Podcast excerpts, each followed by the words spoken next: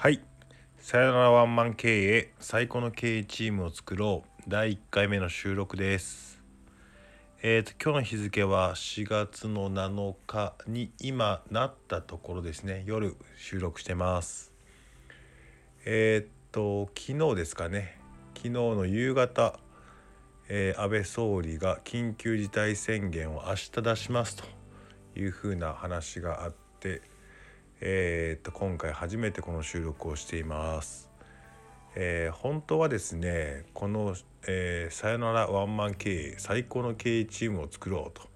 いうことで中小企業における経営においてワンマン経営ではなくてチームで経営していく方が最高だよねというふうなことをお届けしようというふうに思っていたのですがいきなりこの第1回目で、えーとその方向性をちょっと変えるわけではないんですけども、えーと今回コロナウイルスの件でこんなほどな有事が起こった時には実はチームでやってるべきじゃないよとこういう有事の時には、えーとトップがリーダーが全責任を持って反発も恐れずに独断でワンマンで決めた方がいいよという、えーっとこの番組の趣旨とはですね全く正反対のことを今日言おうかなと思ってこれを収録しています。あのそもそもトップの仕事って何なのって考えた時にまず一番は、えー働きやすい環境を整えるっていうことと物事を決断していくということに尽きるのかなと思っていて、えーと有事じゃなくて平常時平時の時にはえーとこれねこれをね別に経営者やんなくていいんですよね。あの普段の日常業務を進めるっていうことは社長とかトップの仕事ではなくて本来は、えーそのトップ以下の仕事であるべきだなと僕は思ってます。なので、えーと本来はその平常時の時に社長が出張っていくんじゃなくて経営幹部経営チームがその辺を補っていくっていうふうなことをやった方がいいよねっていうことを僕は伝えたいんだけども、えー、と今回みたいな有事の時っていうのは真逆で、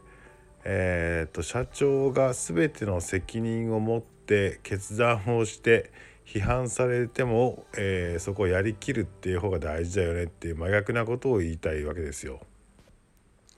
あとね人間の本質はどこのとどのいう時に現れるかっていうとやっぱり有事の時に現れるわけですよね。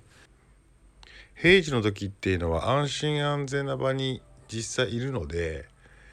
まあきれい事は言えるわけですよいくらでも。だけど有事の時っていうのは、まあ、自分自身も危ういという時に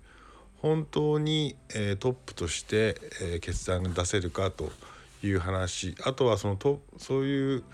有事の時のトップっていうのはみんなに見られてるよっていう風な話ですよね。無人島に、えーと食料が少なくて、トップ含め、えーまあ、まあ人間ですよね含め、えー何人かいましたとまあいいです2人いましたと言った時に、えーとパンが自分の手元に1個ありますっていう時にそのパンをどうするかっていう時っていうのは本当に人間性が出る。それを自分一人食べてもいいし、えーっと誰かに分け与えてもいいしちぎった時に大きい方を自分が食べてもいいし大きい方を他人に渡してもいいっていうのが今の状況なんですよねっていう時に結構みんなやっぱ見てるよねってでも有事の時にまた人が変わっちゃうっていう人も僕はいっぱい見てきたので。まあ、そういう意味で言ったらこの有事の時にどういう行動をとるかっていうのはみんなが見ているしこういう時に人間性っていうのを試されてるんだなっていうふうに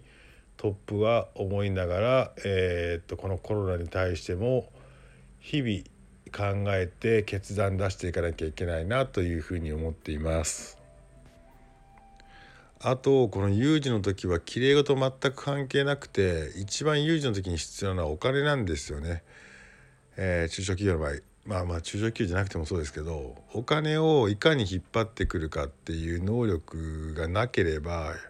本当に人は救えないきれい事なんか言ってる場合じゃないのでとにかくお金を引っ張ってくる能力っていうのは求められます。にもかかわらず、えー、と政府が出しているような、えー、っと緊急な金融処置に対する情報を知らないとか調べてもないとか聞いてもないとかっても考えられないなって感じがしますよね。どうやって人守んだよっていうことなんで1にも2にも金さえあれば、えー、とそのお金っていうのは時間を確保できるのでえー、っとなんとかできるかもしれない。なのにもかかわらずぬるい感じでお金も引っ張ってこないような経営者は今すぐやめた方がいいねっていうのがこの有事の時の僕の考え方ですね。